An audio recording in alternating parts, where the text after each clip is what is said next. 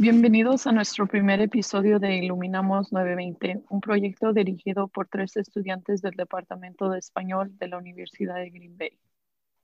Este podcast fue creado en respuesta a la pandemia como una manera en que los estudiantes pueden interactuar con la comunidad de una manera segura sobre temas relevantes que traen luz a la vida de los hispanos en la comunidad de Green Bay. Hola, yo soy Mario, uno de los estudiantes de este programa. Soy estudiante en la Universidad de Green Bay, estudiando educación y español en esperanzas de un día ser un profesor. profesor. Hola a todos, soy Corey, un estudiante de penúltimo año estudiando español y los estudios globales. Y yo soy Kelly Lamas, una estudiante estudiando español y trabajos sociales. En este episodio vamos a entrevistar al dueño de un negocio local en esperanza de traer a luz su experiencia como un dueño latino en la comunidad de Green Bay. Hoy tenemos a Albino Herrera, el dueño del El Sarape, un restaurante con dos locaciones en el área de Green Bay. Hola a todos, hoy tenemos a Albino Herrera, el dueño de dos restaurantes en Green Bay, conocidos como El Sarape. ¿Y Corey? Sí, bienvenido, señor Herrera, a nuestro primer episodio. Gracias. Gracias, Albino, por acompañarnos en esta tarde. Gracias. Ok, bueno, en este episodio vamos a explorar las ah, experiencias de los dueños eh, hispanos y sus negocios locales en ah, nuestra comunidad. Perfecto. Le tenemos algunas preguntas acerca de su experiencia como un exitoso dueño de dos restaurantes. Ok. Ok. Ah, para empezar, Albino, ¿nos puedes decir un poco de cómo llegó a, vivir en Green Bay? Ok, ah, yo trabajaba para un tío que tiene restaurantes en Milwaukee. Con él comencé a trabajar en 1992 y en el 2000 yo quería empezar un negocio y él me ofreció este el negocio que está en el 2030 East Mason. Ahí tenía un pequeño restaurante y ahí comenzó nuestra historia del zarape hace 20 años. ¿Y ah, cómo sabías que querías empezar un negocio? Ok, uh, mi papá a diario me puso una meta, era que tratara de yo ser algún día mi propio jefe. Entonces, como aprendí de la cocina, mi esposa aprendió afuera en las mesas y a cobrar. Entonces, como familia comenzamos esta aventura. ¿Cuáles fueron sus ah, motivos para iniciar esta jornada? Mis motivos más que nada era pues un sueño, este, tener tu propio negocio y una pequeña empresa y comenzar este, desde cero a, darse el conocer el zarape. Y Albino, ¿usted cómo dijera que fue el reto más um, difícil que tuvo al comenzar su negocio? El reto más difícil fue atraer la gente, que el zarape se diera a conocer por su comida. Era el, el reto más importante, este, y gracias a Dios pronto la gente fue reconociendo pues el sabor de la comida del zarape y hasta ahorita, después de 20 años, seguimos por ese camino. ¿Y cómo le hicieron para poner su nombre para que la gente supiera de ustedes tras los años? Ok, mm, pues más que nada fue darlo a conocer por los mismos clientes. Este, los mismos clientes te fueron trayendo más clientes entonces nosotros, nuestra publicidad diario es de los clientes. No tenemos otra publicidad más que el cliente nos va trayendo más gente y esa es nuestra publicidad y nuestro reto. Queremos también saber um, cuál fue su mayor sorpresa al, inicio de su proceso de empezar su negocio. Ah, pues mi mayor sorpresa es sería que la gente empezó a responderlo luego, este, nos empezó a aceptar y a tomarnos en cuenta y más que nada, pues con la experiencia poquita que ya teníamos en la cocina y fue de ahí donde comenzó todo esto. ¿Cómo ha influido su forma en ah, la que fue criado en México, la manera en que ah, dirige ahora su negocio? Ok, ah, desde chico tuvimos negocios en México y mi papá, entonces él lo que me enseñó fue la responsabilidad, el trato a los clientes y, ser siempre responsable y atender mi negocio de las 24 horas. Que si se necesita estar ahí 10, 15 horas, pues estar lo más, la mayor parte, este, ser responsable en esto. ¿Cuáles tipos de negocios tuvieron en México? En México mi papá tenía un restaurante y tenía una pequeña granja con puercos y vacas ah, para la leche. Entonces esa era una responsabilidad grande.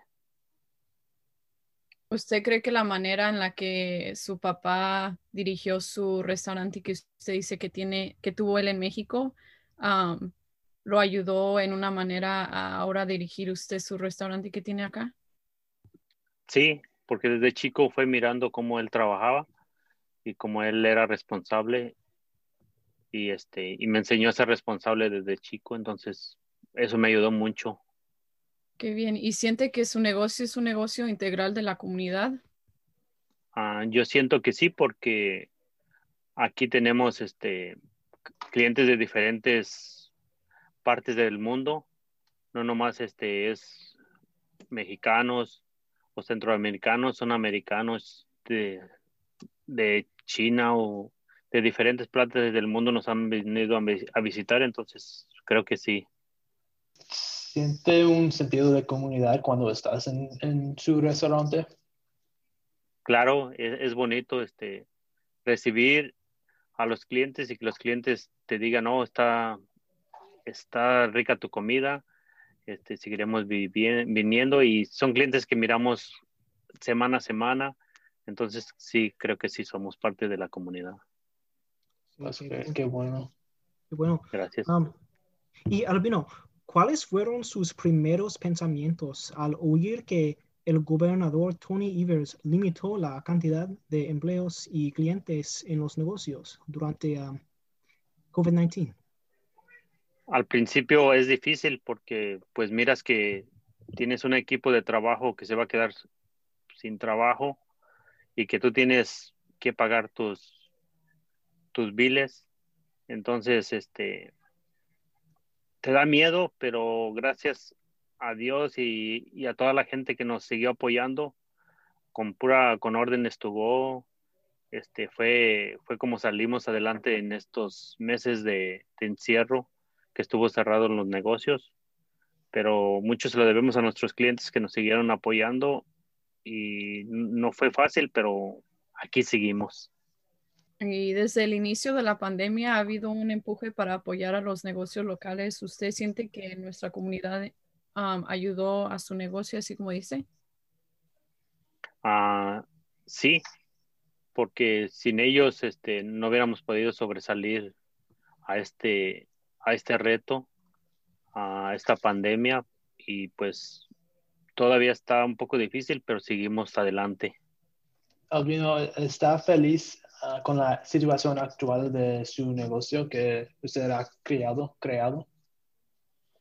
Eh, sí, estoy feliz porque eh, es familiar, mi esposa María Carmen y yo, este, y mis hijos hemos tratado de, hacerlo lo, más familiar. Hay veces que no, te, no todo en un trabajo te sale bien, pero sí estoy, estoy feliz. ¿Qué le hubiera gustado saber antes de, eh, iniciar su negocio?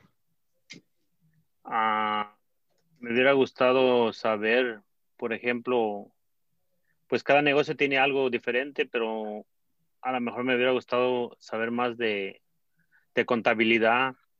Este, todo lo vas aprendiendo en la marcha cuando no tienes estudios. grandes. Este, y a lo mejor me hubiera gustado aprender como refrigeración, que en veces se necesita y la mano de obra es cara, pero pues este, aquí estamos. Este, ya no no lo aprendimos, pero sí, a, según lo que tú quieras realizar en tu negocio, pues sí hay que tratar de aprender algunas cosas. No las aprendí y al paso de los años he ido aprendiendo a cómo usarlas, más que nada. ¿Qué dijera usted que fue lo más difícil que tuvo que aprender por sí mismo? Ah, por ser mismo sería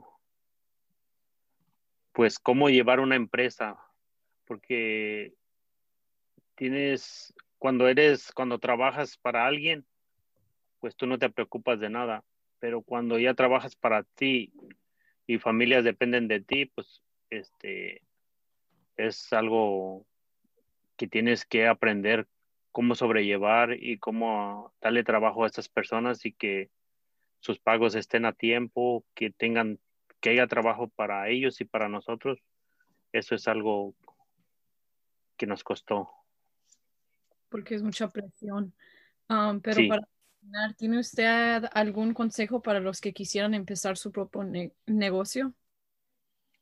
Ah, mi consejo es que no tengan miedo, que si tienen algo en mente, un negocio, pues poquito que aprendan de ese negocio no le hace que trabajen para una compañía para que aprendan un poquito y luego llevar a tus ideas, plasmarlas en, en este negocio que quieres. Que no tengan miedo, no es fácil al principio, como no es fácil ninguna cosa, ninguna, ni un trabajo, ni, ni tu negocio, pero que los muchachos, la juventud, no tengan miedo de, de emprender un negocio, nomás siempre ser responsables y llevarlo poco a poco, no de un día para otro se hace un negocio.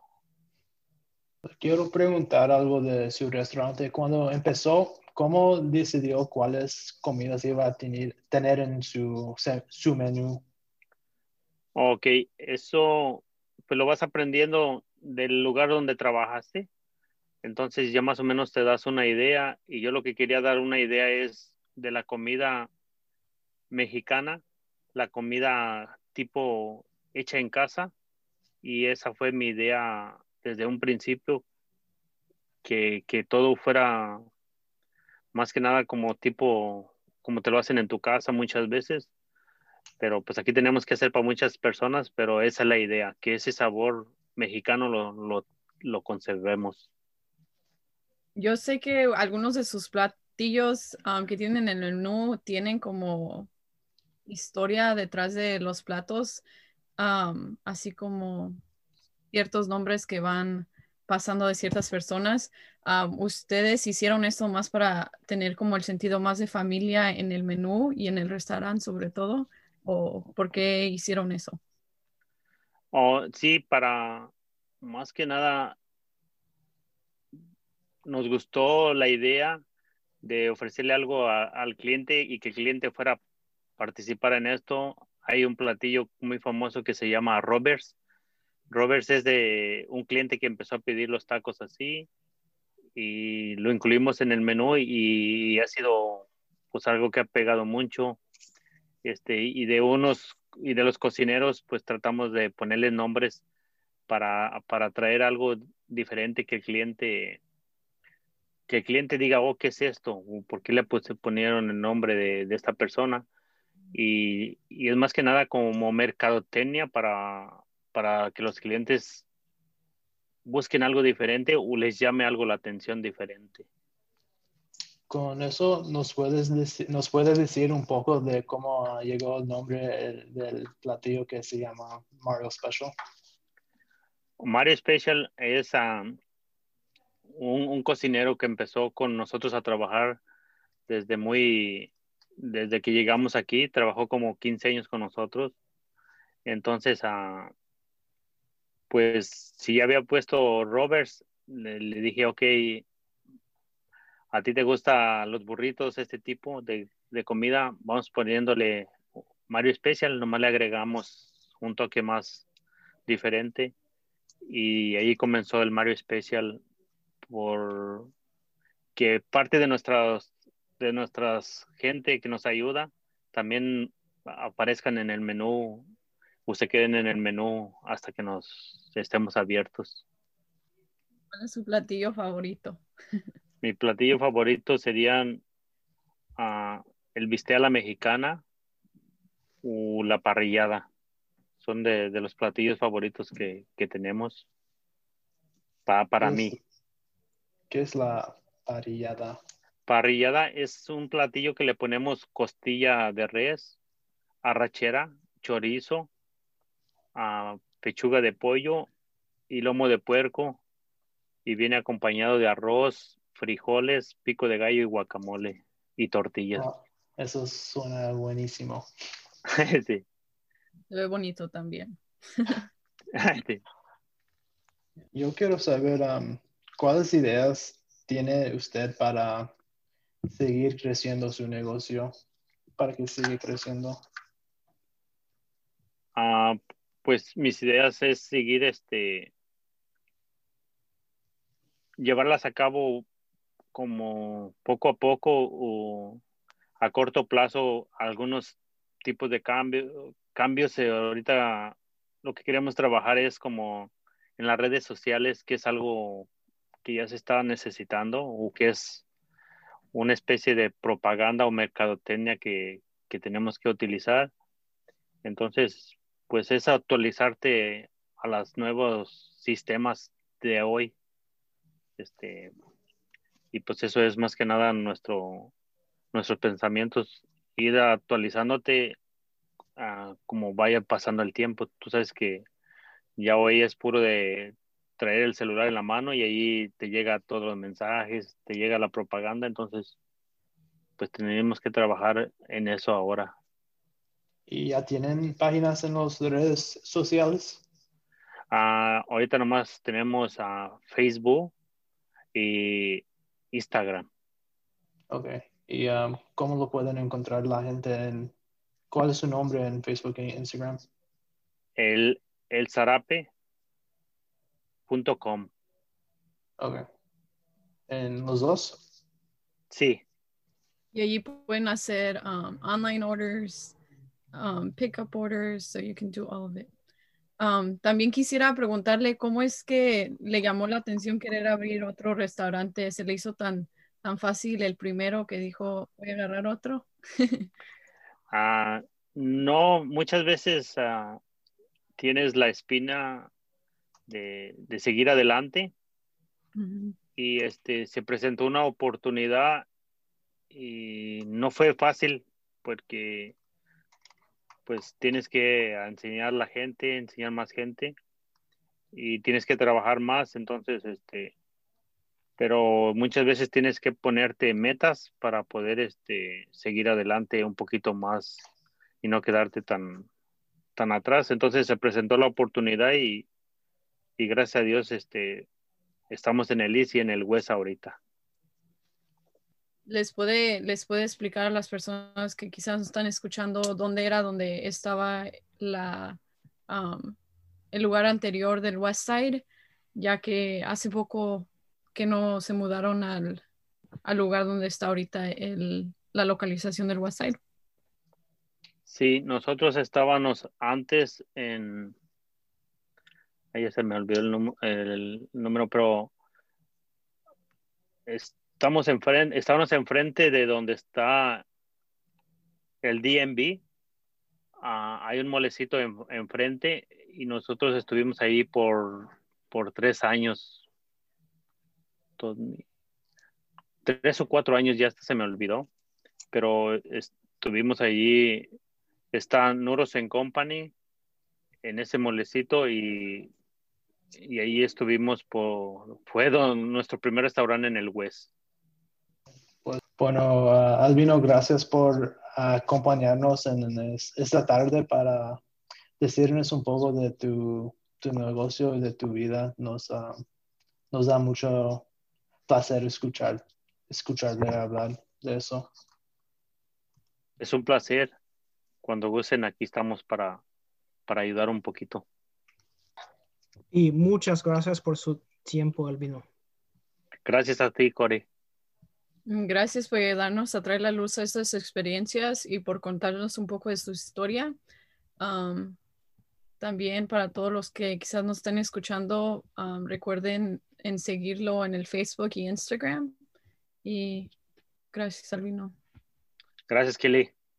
Que tengan un excelente día. Bien, gracias. Igualmente. Adiós. Adiós, chao. Gracias. Ese fue Albino Herrera contándonos su historia y con eso concluimos nuestro primer episodio. Por favor, consideren apoyar a Albino y otros negocios locales en el área y en especial si buscan deliciosos platos mexicanos, no duden en visitar su localización en el 2615 South Oneida Street o en su localización en el Eastside en 2030 East Mason Street. Al igual, les queremos dar las gracias a todos los que nos han escuchado. Aún tenemos mucho por aprender y este ha sido un proyecto que ha sido nuevo para todos nosotros y esperamos seguir aprendiendo más y creciendo con ustedes. Esperamos que entiendan que este proyecto fue creado en esperanza de poder mejorar nuestro lenguaje. Es importante recordar que todos estamos en diferentes niveles de nuestro español y a pesar de esto esperamos que nosotros inspiremos a cualquier persona que quiera mejorar su español y no tema salir de su zona de comodidad. Eso ha sido Iluminamos 920. Hasta el próximo y gracias por escucharnos. Chao. Chao. Chao.